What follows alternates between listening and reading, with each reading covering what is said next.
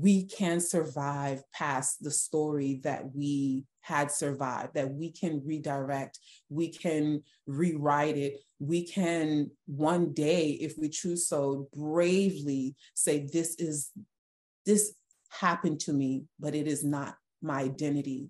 Hmm. That um, my power, they lied to me and told me I didn't have power, but I found my power. You're listening to Alchemical Voices a podcast exploring the lives of BIPOC, transracial adoptees, and survivors of complex trauma. Hi, I'm Jaslyn, your host, a nurse, and trauma release practitioner, curiously observing the human experience. As a Black woman and survivor of human trafficking, I've encountered many, many hardships. On the road to recovery, I discovered that storytelling unites us at heart and is where we find healing, inspiration, and encouragement.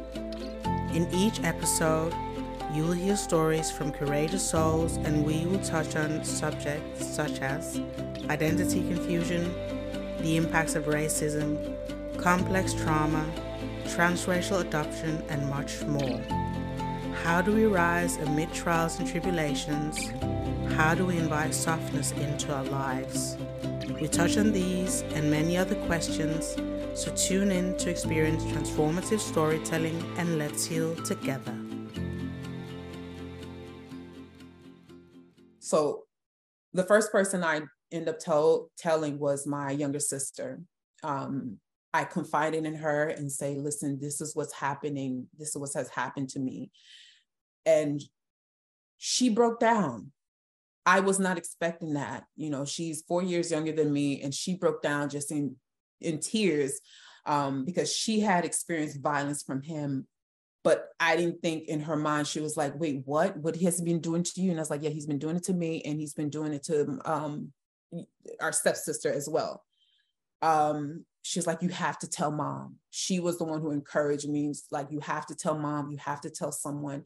We have to. We have to tell someone." So she encouraging me a day later, I was driving, um, I was going to the laundry with my mom, and she was going to go to the store to buy some laundry detergent and fabric softener. And I decided to get on the road with her. And that's when I told her, I said, listen, this, you know, he has been raping me. And since I was six, and I've watched him rape my stepsister, and I can feel her whole body, my mom's demeanor change, her whole eyes. But it was, she did something that she's never done before in her life where she reached out and held my hands. And in my mind that's what i needed. That's what i wanted. That's when i cried. I didn't cry because i was telling her the trauma. I was i was crying because i for the first time i felt seen hmm. and i hmm. felt a warm embrace. And i think that's what i needed all along. That's why yeah. i never came open up to tell her yeah. i never got that from her so once she did that and she she started crying and started shaking, she's like, Are you sure this happened? Are you sure? She kept on reassuring, she's like this is not a joke. You don't, I know you don't, I know you hate him, but don't joke around things like this. And I said, Mommy, I would never joke around about this. He's this is what he's done to me. Yeah. And I started telling her, you remember this? You remember when you saw my panties? You remember? And I'm telling her all of these incidents. And it clicked on, it clicked to her. Yeah. And so we didn't even, she didn't even go to the store. We didn't get inside the store. She just, um, I remember her pulling out back in and said, we need to go back home. And as soon as she got back home to the house, she said, We're going to act normal. Don't act like nothing ever happened. She's like, I have to call your uncles first. I need family here first before I confront him. Mm-hmm. So get to the house. She's now calling everyone. They they live about an hour and 45 minutes away. They can't come because they're at work and they're all shocked like well, what are you telling me over the phone? You're saying what? How? Did you know about this? So i can hear my uncles just in complete disarray like i can't believe this is happening. Um, so my mom is coordinating times with my family members trying to get them to come to the house i guess as support so that they can confront him. Um, before she could even get a chance to do so he then comes home and he was always good at picking up the family, like our body languages. Yeah. It was we were terrified or either we were like dissociative, like in our own world, like not the house is really quiet. It was a house, it was either a lot of anger and chaos going on, or everybody's off into their own world, dissociative, trying to just survive. And once he noticed, I guess he noticed the ambiance was different because at the time it was me, my two younger siblings, and my mom.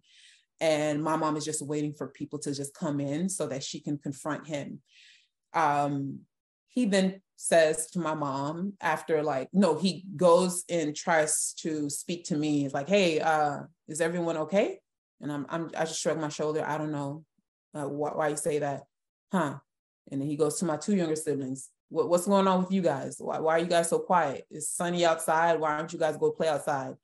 And they said no we don't want to nobody's making eye contact with him my mom is in her room. She's by the, she has the phone by her, the cordless phone, and she's on the ground, like she's acting like she's just laying down. He's like, What are you, what's wrong with you? And she's like, Oh no, I'm just, you know, laying down, taking a break before I go do laundry later on. And I could hear her voice. She's irritated and she's just very anxious. And she, but she's trying to disguise it as if she's calm, cool, and collected. And he then, huh, and just starts kissing his teeth and walking real slowly and put his hand in his pocket. And after like hour goes by, it starts, the silence starts irritating him. And then he hears the phone rings. And then my mom goes, my mom's in the room, she closed the door. That's something that she never does. And so he's he's now picks up like something is really happening. Yeah. So he opens the door and tells my mom, he's like, hey, if one of the kids told you I did something, I think we need to talk about it. And she was on the phone and she put the phone down. She was like, well, what do you mean? What? That's just like, that came out of nowhere. What, what, what did you do to the kids? why would you think the kids would come and tell me something what did the kids what did one of the kids do to you and that's when out of nowhere um he says you you you know things happen and he's now mumbling and talking and she jumps out and she says did you ever touch one of the kids did you ever have sex with one of the kids was like, oh, you know, it was, I might have touched them, or when they were little, I might have played with them, but know, it was nothing older, nothing big, nothing extreme. Like he practically and said to my mom, admit to her that yes, he did, might have, just a little bit, have sex. But we were so small, we didn't remember, we couldn't recall. And oh. my I oh. remember my mom being so floored that he would even admit it. Like I don't know if she was shocked that it happened or the shock that he is just audaciously saying, Yes, I did. And basically, so they're arguing, they're going back and forth, and he's over here telling my mom, "Oh, now it changed. Oh, your daughter's a, little, a, a whore. She's a slut every time she goes around the family, I know she's messing around with her little cousins. And these little, she start, he starts naming the little boy's name, my cousins. And that's when I, for the first time, spoke up. And I remember hitting the door to get their attention and said, No, you have been raping me. And I said it. I was so proud of myself in that moment. I looked them mm. in the eyes and said, You have been having sex with me since I was six, and that is wrong. You have been having sex with your daughter. That is wrong. You're evil and you know what you're doing. Don't lie to my mom anymore. Mm. And that's what alerted him. He's like, same scenario when I was a little kid. He starts packing his bags, putting stuff in his suitcase. At this point, he was already headed to Haiti.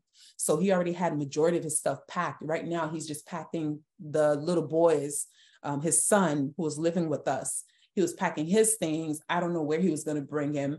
And he was running to the car, putting all the suitcase and something crazy, crazy but not crazy, kind of expected, my mom starts to run after him and say, No, we got to talk about this as a family. We got to work about this. I'm going to call the pastor. You got to tell me why. You have to tell me why. You have to tell me why. She's run, he's running, filling the car, and she's like a sociopath running to the car, taking his things out of it you know, one of his suitcases bust out and all his clothes is on now on the lawn. It was horrible. It, the incident, it was such a horrific experience is watching my mom run after a predator to ask him basically for redemption, ask him for to explain why he would do something like that, as if there was an answer that would have been so powerful to make her say, okay, let's work it out as a family and let's just go back to normal. Yeah, like, and I mean, meanwhile, she had just been calling her her brothers. Yeah. You need to come. We have a family yeah. emergency, and now she's chasing this predator, and just like it, I don't. she wanted her brothers to come and do anything. I think she wanted her brothers to come and remove me from the home. Because when she was on the phone, I said, Do you want me? She, she told me to pack a bag. And I was like, Do you want me to help you pack your bag and pack my siblings' bag? She said, You're the only one that's going.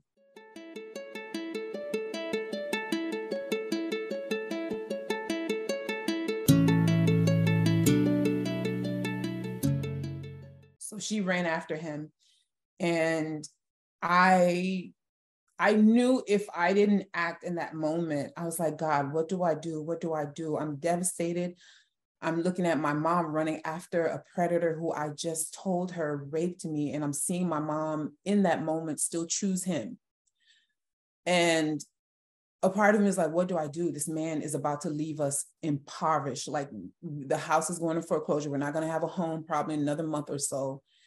And something in me was like, just call the police, call the police, call the police. So I, that's exactly what I did. I, I picked up the phone, I called, and my mom, he was running in and out of the house trying to collect all of his things. And my mom stopped midway and says, Who are you on the phone with?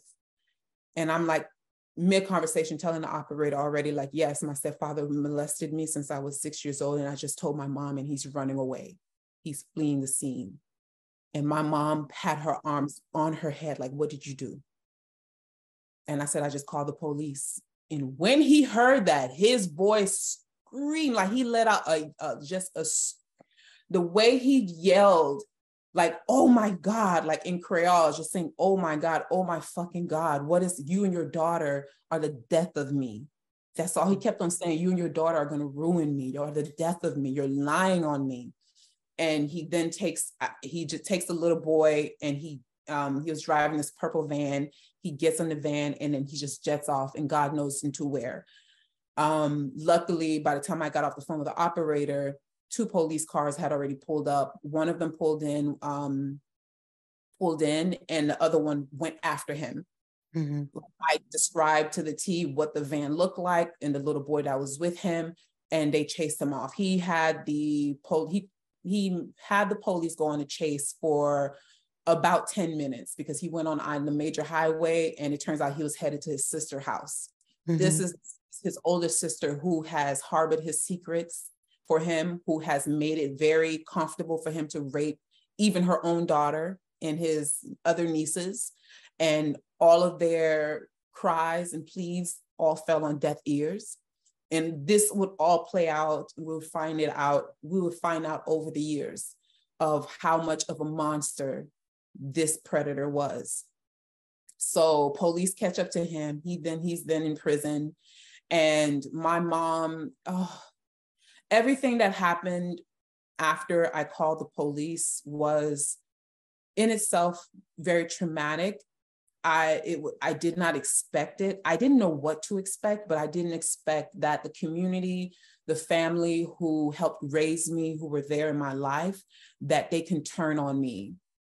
Um, I was no, they no longer saw me as a child. They they I was labeled pretty much I was the criminal. I was an adult and I was a criminal, just as much as a criminal as he was. Mm. It wasn't why did this predator rape a child? It was why did you wait so long to tell? because you wait so long, it's your fault. Because you waited so long, wow. because you waited so long, you caused this. You, why did you call the police? You caused, you brought shame to the family. So I was often reminded, um, from 15 to 17, I can say for sure that I was severely depressed. I was traumatized. I isolated myself because I had so many adults. If I went to the grocery store, like I told you, I went to, I had my first job. I had to end up leaving my first job because an elder Haitian man came to me in front of my colleague one night when we were closing the restaurant up. And he asked me, he was like, So, which one of you or your sister was it you or your sister that had a child by your father? And why did you, why did you guys decide, why didn't you guys say anything? And so mortified wow. and disgusted. And I ran out of that restaurant and I just, I called him and said, listen, I don't think I could work there anymore. I didn't even want to say why because it, wherever there was a predominant a presence of predominantly Haitian Haitians in you know whether it was at a restaurant, whether it was at a um, church, whether it was at work, I never wanted to be there in fear that I would run into someone who recognized me or recognized the predator. Because in the Haitian community, they put that onus on the child. They put, and predators know this. They know yeah. they will, they will blame you for what happened and and i remember people calling me ignorant saying that i was not the smart one out of my mom's kids. And oh my gosh they came up with so many reasons as to why it would happen.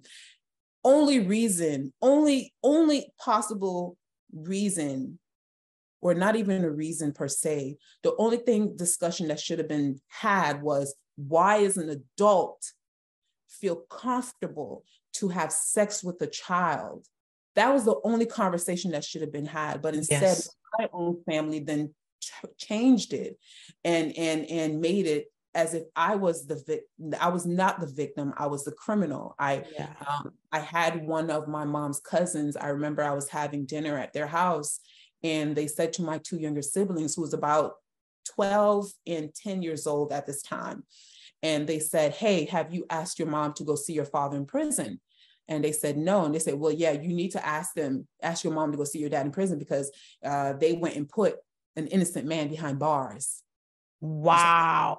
They keep, I'm, I'm 16 years old at this time. I just cannot believe all of this. It's my mind is exploding. You were scapegoated, you were villainized, you were demonized and you were the victim. You were the one that was raped. That is oh. i walked their household one of their my mom's aunt one of my mom's cousin's house and the way she greeted me always greeted me till this day. Oh look at this demon. Look at this demon child. What is this demon doing in my home? Wow. And I would have my cousins um, at the time who lived around me, and one particular was a cousin where she would. I started not to trust anyone because when I one of one or two would come and ask try to get information out of me. And I would be vulnerable and open up, thinking that I can confine in them and tell them what happened and what was going on, just so they can take what I told them to go gossip amongst themselves. And it would find its way to me by another adult. And I'm like, wait a minute, I never shared that with you. How, who, mm. who?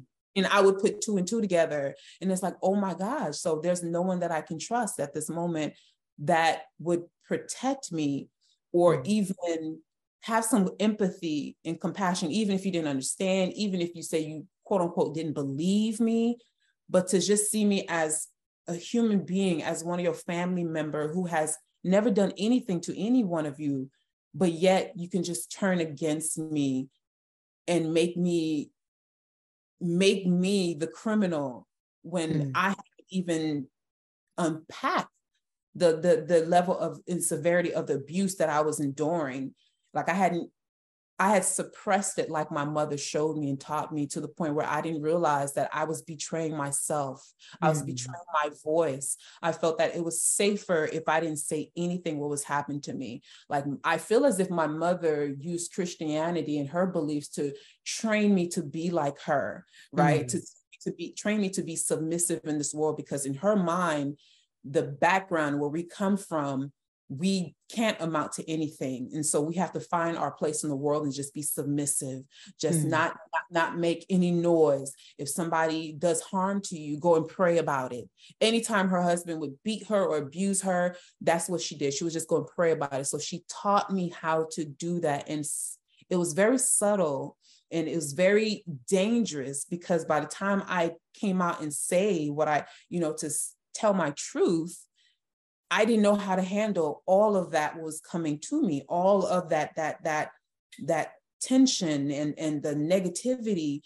Um, I would go and try to confine in my mom and say, Hey, your cousin said this to me. Your cousin called me a demon. Or today, this is what your pastor told me. He chastised me. Mm-hmm. And she would just look at me and say, What do you want me to do? so I could not find even even after that, I did not have a safe space where I could truly express my feelings, express, you know, lay my burdens down, lay my pain. My inner child was bleeding in mm. a lot, your pain. And I, I didn't have a mother. I didn't have a family. So I suppressed it well into my 30s up until to, you know, I say the last three, four years of doing um, therapy with a trauma informed coach is when I started to get my voice back because that, that's what I thought I lost. You know, that's what eh, I don't know if you've ever you've felt that way being a survivor yourself is that inability because in order for your predators to get you to do to become malleable to become submissive they almost persuade you to believe that you have no power that your voice is powerless and that what they're doing to you is some form of love or or some form of this is the only attention that you're going to get yeah. This is the only attention that you're going to get. This is the only type of love that you're going to get, and that you're worthless. Yeah. if you fight me off, I will. I will not only fight you and win, that nobody will believe you because you don't belong. You're not loved, and this is something he used to always ingrained in me. Yeah. And he he used to play these psychology games, psychological games where um he would my mom would be in the kitchen cooking and he would grab me. I would be in a corner playing with my Barbie doll, and he would grab me and just start fondling me, my breast and my genital area. And if I fought him off, he would then slap me on my back. And when my mom would come in the kitchen and say, Hey, what just happened? He's like, Your daughter is misbehaving. She's unruly, and just make up a lie, like on wow. top of the head. And my mom believed it like this. She yeah. would then a belt and this happened she would take a belt and she beat me in front of him and then you know tell me oh you unruly child she's misbehaving you always disrespectful and then she'll go back to what she was doing in the kitchen and he would then pull me in his lap and have me sit down and at this time i'm completely submissive i'm terrified because yeah. i don't know what he's going to do i believe that he had power over me and over my mom and yeah. so i just there and while my mom's in the kitchen and he's now has me on his lap and now he's molesting me and now i'm not fighting him over so he had to continue to play these psychological uh, uh, games to get me to believe that i was worthless that yeah. my voice meant nothing that nobody would believe me and so when you as a child that occurs more than more than enough times you start to believe it you start yeah. to create narratives. You start to identify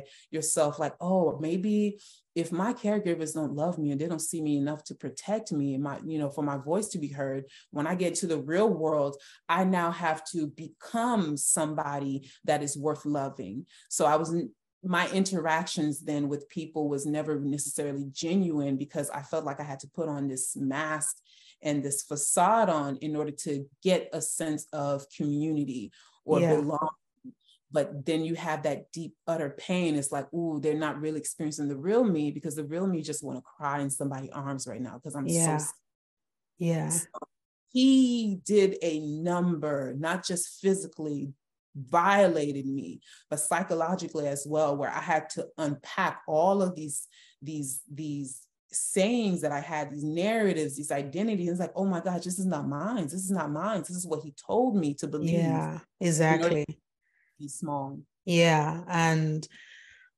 you know, what what he did, you know, by molesting you and then you pulling away and trying to defend yourself and then him him turning around to your mom and making up this narrative so she would beat you for him to go back and you know put take you on his lap and then molest you once again that's also him demonstrating see, I have power over you. I have power over your mother. I have power in every area so you you cannot win over me you know? And that's what these bloody uh, predators they do. They instill fear um, by demonstrating these you know weird uh, uh, sick and twisted behaviors. Um, but it's all fake you know? It's fake power you know it it it, yeah. it is power because we were children we were helpless and we were easily scapegoated you know so so there was definitely a, a, a massive um, um, imbalance in the power dynamic that's what i'm trying to say um, but but but i will also say something a therapist told me is um, those like sick, twisted games where they demonstrate their power and when they where they say you're worth nothing. You know, my my foster dad told me that you're worth nothing. No one is ever gonna love you for anything else than you have between your legs. You're um, you're useless. Things like that. Um, they say that to shut you down yeah. So you don't believe that you are anything worth, like you said before. And so you will never stand up for yourself.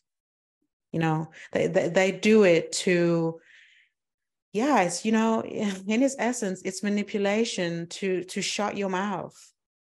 You know, I mean, even, even when you were eight and you were at the hospital and when, when the nurse asked you, is anyone sexually abusing you? The narrative that the the the voice that was in the back of your head he's going to kill me and my mom because that's what he told me. So i'm not going to say anything. And he knew what he was doing when he threatened you. He knew it. And it worked. It yeah. worked. Yeah. It worked because there was nobody there. I had no one telling me otherwise. I had yeah. nobody telling me how to you know stand up for yourself and stand up for your truth and to love on me. I had no, i was neglected. Yeah neglected and he saw that he saw that my mom would do will would do anything for him. Yeah. With him. And to yeah. ensure she had you know he was he always used to say this oh without me you're nothing. If i'm not in this house you can't survive without me. See there it is again. And survive without me. He would tell my mom this and she would just acquiesce to anything. That's how he got her to do anything and everything. Yeah. Even when he said you, you mentioned it a couple of times even when he said oh well good luck uh, making it without me and blah blah blah blah blah. You know just reminding her you're nothing without me. You're not going to become anything without without me. You can you can do and you can't do anything without me. You need me. You're dependent. families you're going to be humiliated. And that's yeah. in my generation that's like a big slap in the face is a single mom with a bunch of kids hmm. because world looks down on you now the your society works looks down on you they feel bad for you and you uh, you more likely cannot get married uh and the church community is kind of look even if it's not the woman's fault it's like mm. you fell marriage you didn't do what you had to do so the judgment and harshness and criticism falls more on the woman even if mm. the man stepped out and had a bunch of kids on her. This is the, the, dynamic within the Haitian household, especially for that generation of family. So I can see, not to make excuses for my mom, but I can see where her mind frame was, where it's like yeah. she had to hide everything that yeah. he was doing for him and not bring it to question like, hey, this is weird. Why do you always, you don't want to, you don't ever want to babysit your kids, but you're always at home with them yeah. It's like such a strange, like she never, why are you, you know, she, of course, there was so many things, but the one thing that stood out, um, what initially what I said, what brought me to tell the story to actually call the police was when I heard my mom's make mention that um, she saw him one time on top of his daughter. I never when so when the police came and the social worker came and asked me a bunch of questions and i'm talking to my mom in creole and i said mommy they're asking me why did i end up telling the police? And it's like mommy did you know?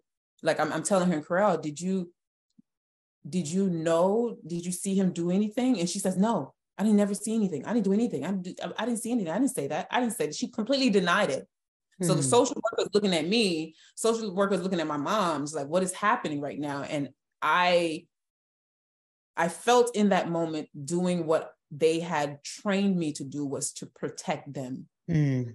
So I told a social worker that I just told um, because I felt like it was time. Like I completely did not tell anything in the police report or to the social worker that my mother was the one who initiated this. I, for, I didn't even tell my mother family. This is the first time anybody who hears this interview will realize why at 15, out of nowhere, out of the blue, one random summer, that I decide to tell publicly what has happened or what he was, that I was being raped, that mm. I was mm. being I had been raped and and and all of the deviancies and disgusting things that was going on in that house. Um, so my mom believed herself and believed her lie. And interestingly enough, interestingly enough, once he got in prison, my mom's pastor um, came and picked her up. And my mom put her Sunday best on, and as well as my two younger siblings. And they started to visit him twice a month in prison. It was about the second time. The first time I was devastated. I was shocked. I didn't know what to think. I knew I was angry mm. and rightfully so, but I just let it go, thinking that I let it go, right? And second time is when it really got to me. I'm like, okay, what are you doing? Mm. She had my siblings get dressed up like they were going to church, and she said, "We're going to go visit him in prison." I said, "Mommy," um, I pulled her to the side and I said, "You forbid me to speak my biological father's name in your presence for whatever reason. You just told me he didn't want me. He didn't want anything to do with me, and I never fuss or fight to ask to see him. I told you that this predator raped me for years, raped his daughter, and yet you're taking my siblings to go see him in prison. Mm. You're visiting him. Why? Yeah. And she looks at me, she says, Well, you know, God can change people. I believe he's going to come out of jail and become an evangelist and do God's work. Oh my. Are flooding God. down eyes. And I realized that there's nothing I can do and say that my mother would have ever protected me. That in her mind, she believed, she believed whatever she believed, she believed it within that this man who never loved her, never showed any ounce of love towards her, if she wasn't doing something for him, like cooking and cleaning, or and, and, and just following behind him, being his yes man, he didn't want anything to do with her.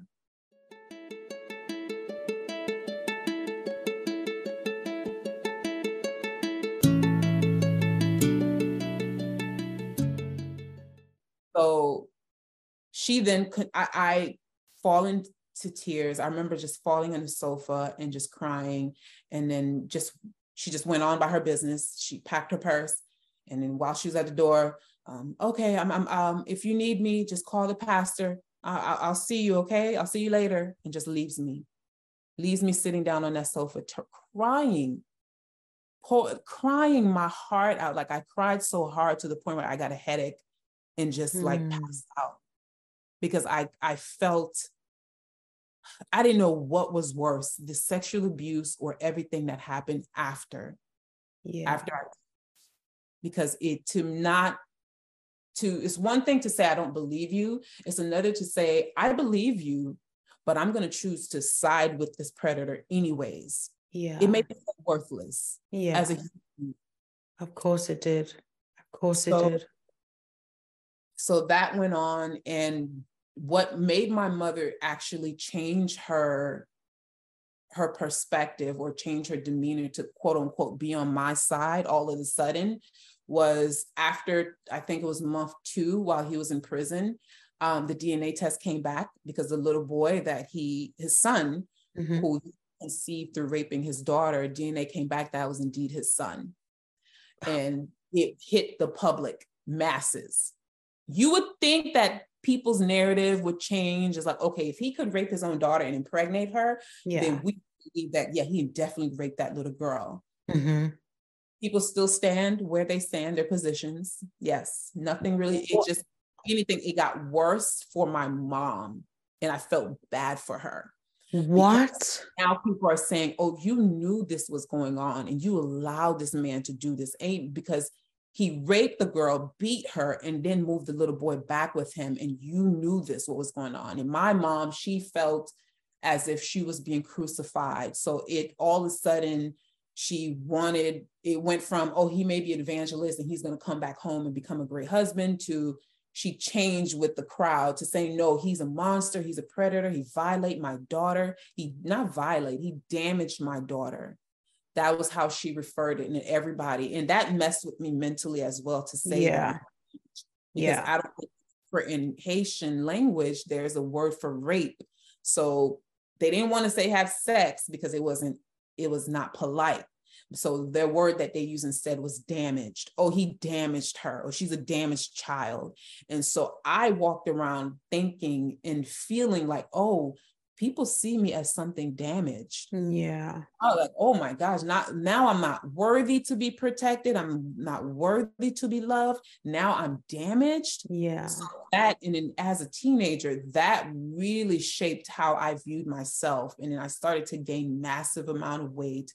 I started to fall into deep, severe depression. I mm. isolated all myself. I don't know how in God's green earth did I I was able to muster up the courage to finish high school successfully. Like that was my only that was the only thing in my mind I kept going is like I need to get out of here. The only way I can get out of here is if I go to college and I could get far far away from these people and yeah. act just leave this whole whole debacle behind me and never have it to relive it again thinking yeah. that you know, I would never have to see the daylight of it um, and then, so yeah, those two years, that 15 through 17, it was tumultuous. And now looking back at it, sitting in therapy, my siblings, I, I'm sure if my mom neglected me, she neglected them as well because we weren't allowed to talk about it. My mom's way of dealing with it is to just quote unquote give it to God, pray to God, but don't. Uh, um, you know, my siblings would come and say, "Hey, uh, you know, this cousin said this to me. This person said this she did not know how to sit down to tell my siblings this is what the consequences of what your father has done. Mm-hmm. and she didn't know how to console us how to be there for us. Instead it turned into us as children consoling our mother. Mm. it created an enmeshment relationship a trauma bond where we were all fearful with each other. There was no one to say that hey this is not healthy that mm there's so many lines that were crossed. Yeah, no boundaries. No boundaries. Yeah. And my mom's whole thing was, uh, uh, you know, we need to stay close together because the enemy, the devil, people outside are trying to come and separate us and destroy us. So it made me like all of a sudden, like, oh, I have something to fight for. I have something to see every day. And it's like, wait, this is not, this is not healthy. This is not hmm. how you know, there was always this outside enemy. And it was like, no, I, it was until my adulthood I confronted my mom in my 30s. And I was like, I never knew a devil but you and your husband. You two were the only devils that I knew. And I just wanted, I made that abundantly clear for her. And I said, I never experienced evilness at the hand of anyone outside of that home. Mm-hmm. It was mm. only you and your husband. And she looked at me devastated that I even said that. She was like, You see me as something evil? And I was like, You were. Mm. You had evil about ways. You're not an evil person. Your husband was. And I was like, Do you understand how you made it so easy for him yeah. to abuse us and you overlooked? I was like, You weren't the child. You were not the child in the situation. The only victims were the children in that household. While you might have been a victim yourself, mm. you could find a way out, but you chose not to. We had no choice. Yeah you had a choice as an adult. You were a victim, yes, but you had a choice and you stood by yours. Yeah. I did not have a choice. I was the choices that I thought I had, it was beaten out of me. Yeah, if it was exactly. beaten out of me, it was you yourself beating out, beating it out of me, and then making me feel guilty and ashamed by using religion to suppress me. Yeah. And so that happened. And I would say the whole thing with the system really was a huge, I get it why children and women do not, and men do not come out and tell the system, especially Black and Brown children. While I don't regret for calling the police and involving social workers, because I think I believe wholeheartedly, I stand on that, that I did the right thing. And I'm proud of myself for even calling the police and putting him in jail for even if it was two years. I was mm. proud of that, but I was devastated that the jury or the system was created in a way to protect the predator and not me. Because I felt throughout the whole entire process, I felt like I was the criminal and mm. I had mm. to prove my case that I wasn't. That's what it felt like. Yeah. It didn't I, I told my attorney, I said, listen, I, I showed her my scar that I have till this day. This is where I had the surgery, and this is what the doctors told me. Her office was five minutes away from the hospital where I had the surgery, where I had my ovary removed. All she had to do was just pick up the call and ask to see my medical records and speak yeah. in with the doctor. She did none of that. I told her she knew, of course, the DNA. She's the one who had the uh, DNA done. That the little boy was indeed his son. Yeah. We had evidence around. And he never denied the fact that he raped his oldest daughter because there was a child that was produced. He just kept on denying that he raped me because he knew there was no evidence, so he thought. So even with all of that, I went into the court system that day or the week of when we were going to trial. Um, my attorney told me, listen, we can't find your sister, your stepsister. We don't know where she's at. We can't get a hold of her. So therefore, she's not going to be in the trial. It's just going to be you and your mom that's going to speak against him. And I'm like, what? And you and by the way you're not allowed to mention your stepsister's name. You're not allowed to say that you watch him you watch him abuse her and that's how he groomed her. You're not allowed to mention the little boy that lived with you all that was his child. Mm-hmm. you're not allowed to mention you're only to tell your story. And by the way he's going to be in a courtroom. I asked twice. I begged and pleaded with her twice. I said listen i can't see him. I if i see him i i, I feel like i will I feel like I never dealt with the trauma and the pain. And I, I feel like I'll revert back to being that little girl that is fearful, especially if you haven't dealt with it and I haven't put language to it and that no one had witnessed me to say, hey, what, how did this happen and what happened? Tell yeah. me your. So someone, I never heard anyone say this was wrong. He was not supposed to do this. Mm. This, I believe you. You mm. are loved. I wish I have heard that before going to the trial. You and you you were still a kid. So you still- were a kid going to trial with the predator in yeah. the same room, looking same at room. you. At me. While you had to tell a bunch of strangers who it doesn't even sound like your bloody lawyer was on your side, But to be honest. It sound like my lawyer was on my side at all defense attorney. I wouldn't even call her a lawyer. This was a def- the public defense uh, a defender. Okay. Um, wow. His family was sitting in the pew behind him, and where would have been my family was empty, except there was two social workers in the back. And I knew there were social workers because the lanyards they had around their neck that has the city of Fort Lauderdale. Mm-hmm. So I had no support. And my mom was outside because she was going to attest right after me. Mm-hmm. Um, they had to keep us separate. So I had no support, but yet he had a full support behind him. These same people who was threatening me, me and my mom, calling us, saying what we're going to do with their with their their, their brother, or, or that are we sure we want to, if he gets in jail, that they will make sure that either my life or one of her children will pay the consequence if he does get into jail. Like having to take that all in having my hearing my family members call me disparaging names and mock at my pain and laugh at it and minimize it. And then now i have my mom who partially she believes me but she still wants this man. Having all of this now go on and i'm in a courtroom with a bunch of strangers asking me prying questions that my lawyer did not prepare me for. And it was invasive it was intrusive it was oh it was a mock-up or drawing of a body. Where did he touch you?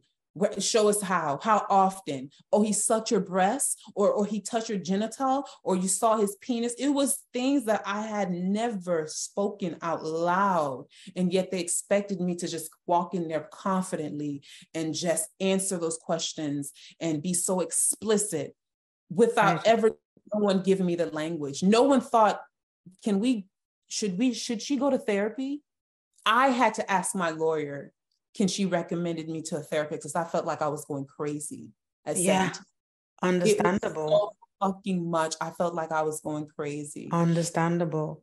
I, I what I can't believe, uh, I mean, there's so much of your story that just blows my mind, but I cannot believe that no one protected you. I cannot believe that you weren't offered any form of counseling before even going into this trial.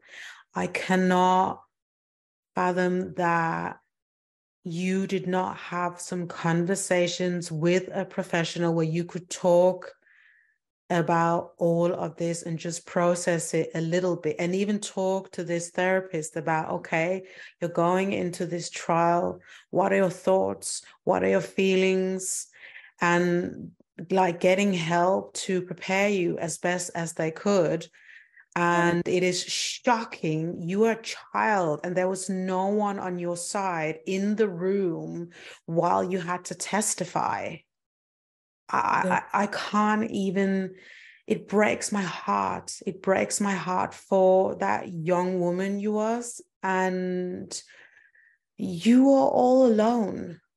You were all alone in that moment. Your fucking lawyer was not even on your side. Sorry, but that person was not in the room for you. It does not sound like that one bit. You were not allowed to mention anything that could that could strengthen your case. What kind of a defender is that? That is not someone on your side. I am infuriated on my behalf, you know, my part of the story, on your behalf, on everyone's behalf who is not protected by this system. And I am disgusted that these predators they are protected over and over again. It's unbelievable. It's mortifying. And I would hope that the system, after all, because this happened about 18 years ago, I would hope that it has changed. Um, three years ago, I spoke with my stepsister randomly. I decided to just call her. I, I, found her number on Google and I called her, not knowing what to expect. Um, my therapist actually recommended that I try to reach out to her or my uh, the little boy who was living with us at the time her son and i did i was able to find him on facebook and when i called my stepsister and i told her um the, the first thing that she did when we got on the call she was like hey um how's your mom? Is she still alive? And i said yes she still is. Tell your mom i forgive her. Please tell her i forgive her for everything that she did and i said actually that's why i wanted to call you um I, I told her I never told anybody this, but the reason why I told, I came out and told that I was being raped was because my mom made that. My mom said that during one of their last heated arguments that she walked in on him doing something to you. And I said, Can you tell me? Because she was like, I was under the guise that my mom didn't know what was happening. And I even believed it. I didn't want to believe that my mother could have an inkling, inkling of, of what was happening and mm. that she chose not to protect us. And she took a deep breath and she said, It was one night. Many nights he would rape me multiple times a day, but it was one night. The, um, he turns on the TV um, after like 1 a.m. here in the US back then, back in the 90s nothing would play on TV. So it's just a bunch of static sounds. So he kind of put that up and he then calls my sister, like taps on the door. Like he had this thing that he did where he taps on the door and my sister knew what that meant. And she and I shared a bed and she got up from the bed. I that I do remember. And she went to the living room and he was having sex with her. And my mom, I guess because my mom had two younger you know, my siblings at the time were toddlers under two years old. So she didn't sleep through the night all the way. So my mom woke up one night and she walked in in the living room. And by the time she turned on, by the time she went to the hallway and turned on the light, the light switch, he already jumped off. He covered his penis and runs to the kitchen. And my stepsister, she said that my gown, my gown, I was laying there just shocked because I, I was embarrassed. She said I was humiliated. I didn't know what was happening. She said, I just heard him pull my gown down. But your mom saw my nude body. And your mom saw him with an erect penis running to the other room, ashamed. And I, I'm completely floored. I'm completely disgusted hearing her say that on the phone. And I said, But what did my mother do afterwards? Mm. She says, Your mom then walks up to me and says, because at this time, my stepsister said she got up. She was about 13, 14 when this happened. She said, I got up terrified. I didn't know what she, I didn't know what her reaction was going to be. So I was trying to walk past, run past her to go to the bedroom where you guys were at. And my mom stopped her and said, What was your father just doing to you? And she looked my mother in the eyes and said, he was having sex with me. Mm-hmm.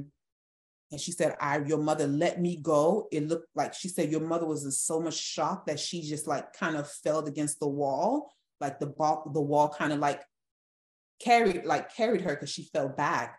Mm-hmm. And she said that she then runs into the bedroom and she closed the door and she and I do remember that she runs under the sheet and she tells me like she's like telling me to get under the bed, get get in my bed, get in the bed um, I'm terrified. I don't know what was happening. That's what I remember that incident is when she was like yelling at me, telling me, get into the bed, get in the bed. Mm-hmm. And all I remember is my mom in the kitchen, them arguing. The next morning, my mom is cooking breakfast. My mom is preparing his lunch. And my mom is not talking, making any eye contact with anyone. And life goes on. My mom did nothing.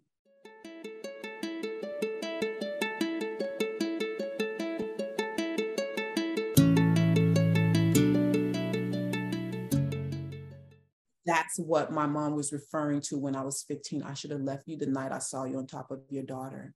Yeah. My stepsister three years ago confirmed to me, she says, Yes, your mom saw it. She's like, There's multiple signs.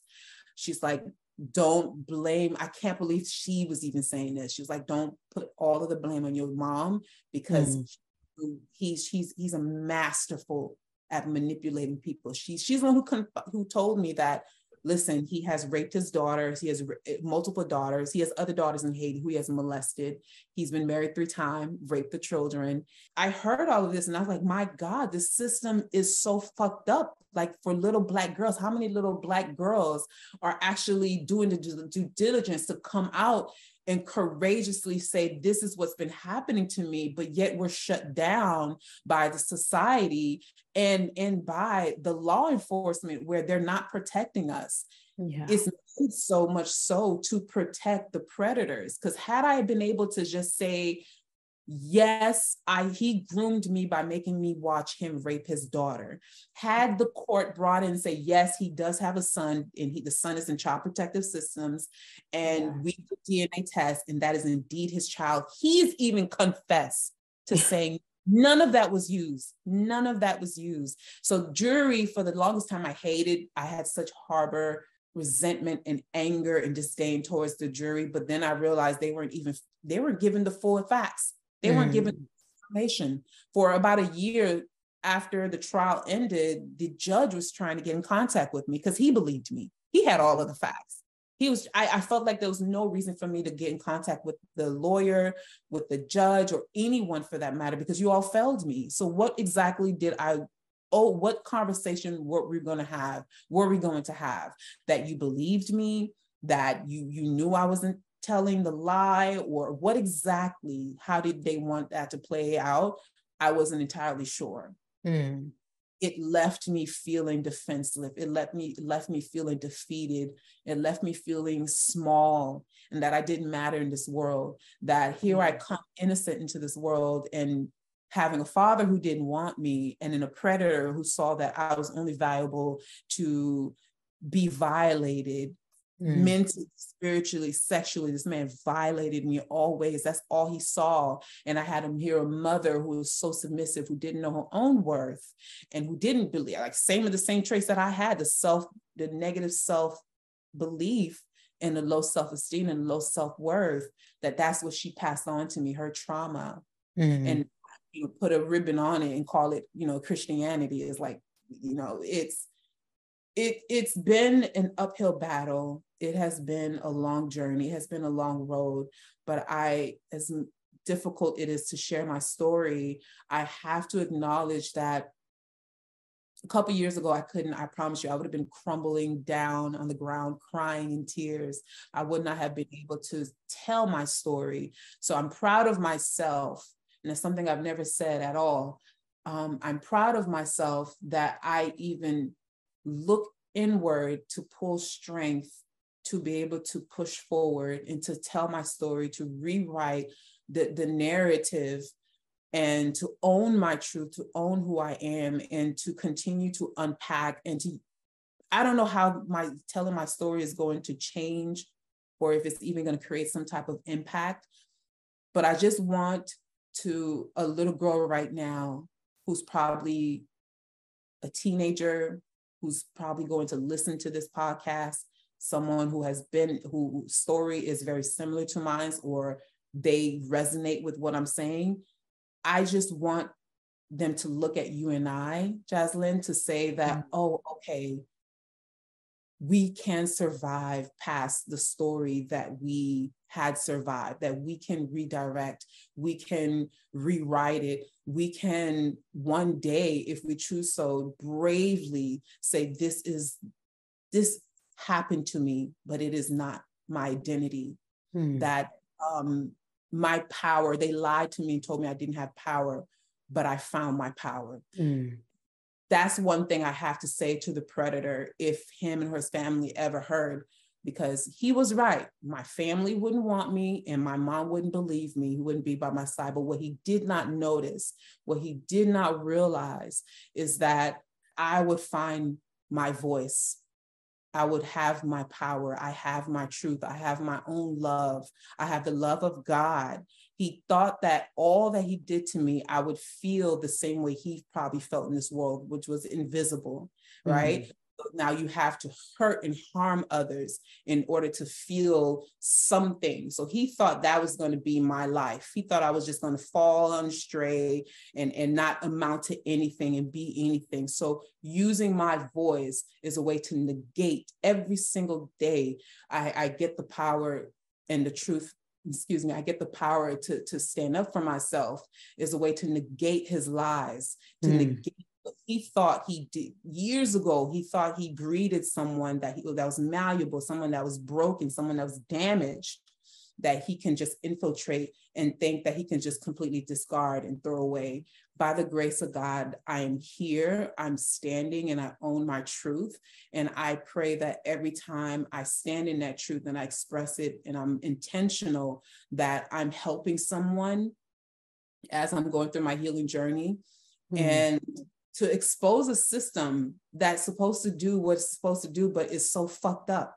Yeah. To expose a system like the, that my algorithm is now flooded with other survivors of who who has been abused through being in child protective services or uh, other brown and black people who have come to authorities and say this is what's happening to me but yet it falls on deaf ear and it's like who who is the system protecting really yeah protecting the children. No. It's not protecting us. And I feel as if the more they want us, it's almost like they want us to set up and to just self-destruct, like go somewhere and just be, you know, uh, uh, uh staying silent, die, or be drug-ridden, and the community will kind of cast, look, you know, if somebody feel bad on for you, and it's like, oh, poor you.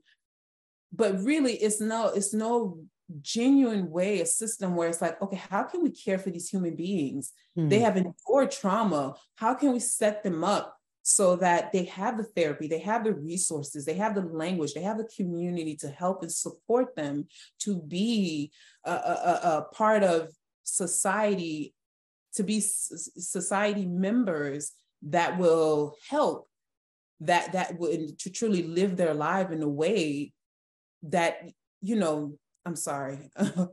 hmm. That is that that I still grapple with. Like, how could people be so evil? Yeah. People just Yeah. Uh, it's the same for me. You know, the wickedness, the the cruelty. I I, I can't fathom that. It's I don't even have heart. a word. I don't have a word for it. It breaks my heart. Yeah, mine too. But I, I do know that doing this type of work, and I'm not entirely sure all that what God has want me to do. I just know that I was ready to share my story. Mm. Um, I don't know how much impact or if it will even make impact. I just know that it's just time to stand in my light in my truth Mm. And beautiful. Thank you for showing up here on this podcast and doing it. I'm I'm so incredibly proud of you. And I, as I said before, I I feel so honored and you are just so gorgeous and you are so incredible and your strength is just wow. I just see that you are a light and that i believe that you're here to make a difference and that you're already doing it. You may be on your healing journey and still trying to figure things out and it may all seem like things are a mess and you don't really know what you're doing in life. You know i'm the same place babe. I don't know what the fuck i'm doing but i'm i'm showing up that's, so, that's that's a victory in itself. Little do you know that's a victory in itself. Don't even downplay that because that is extremely powerful. In places as a child we didn't have anyone to show up for ourselves show up for us. So mm-hmm. showing up for ourselves is it is honor, it is self-respect, and it is mm-hmm. love. So I wouldn't even minimize that because that is some people they are crippled and not to judge them or anything like that, but people who have endured the traumatic experiences that we have in any level, they shut down because they don't even think they're worthy enough to show up in their own life because nobody showed up for them. Exactly. Nobody showed up to save them. So it's like, who who can I can do it for myself. I have the power to do so. Yeah. So to reach and pull from yourself and to say, I'm going to create a platform to show up for myself and to allow others to show up for themselves. That is that is extremely powerful. Hmm. That, that is a victory in itself. So again, thank you because this allowed me to do this. I know I'm ready. I just didn't know what platform to do it on. And it's like, how do I do it on my social media? And for the longest time, shame had I was ridden with shame. My identity was like shame. I would say two, two years is when I started to do the work and clean up all of mm. the shame and said, no, this is not my identity. This is not who I am. Yeah. Like I had choice. Yeah. Right. It's like, no, this this is a small, I'm giving it this label. Like this is something really small yet impactful that happened to me. And I won't minimize it in that sense, but I'm not going to say to the fullness of who I am that this is all that I am. That's all I have to offer. For the longest time, I didn't intimacy intimacy terrified me because yeah. I feared people once they you know they draw to me and then they're like yes i want to be your friend or i want to be close to you i feared that once they find out what happened to me it would change their perspective of me mm. and I became shameful in that regard, where it's like, oh no, this is such an ugly part of me that I don't want no, to share with anyone. And it's like, no, I am going to step in my truth, as I said, um, because I can't relive it. Thank God, I can't relive the horror, and nor will I allow the past to come and bleed into my life and rob me of now of my joy that I mm. found rob me of the love, rob me of everything that I've cultivated for myself that I was denied as a child.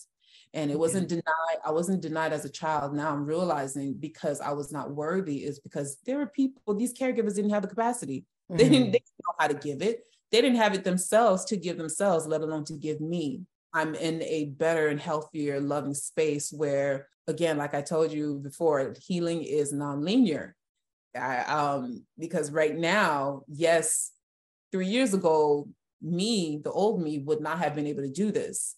Mm. So hmm. this is victory in a sense where it's like, yes, my healing, the work, the daily routine, showing up, praying, going to therapy, all of that is continuing to work.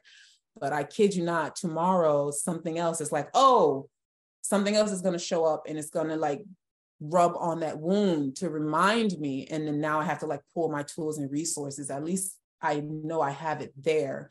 Whereas yeah. before anything. So I said all that to say thank you for giving me a platform and a space to be able to voice my story.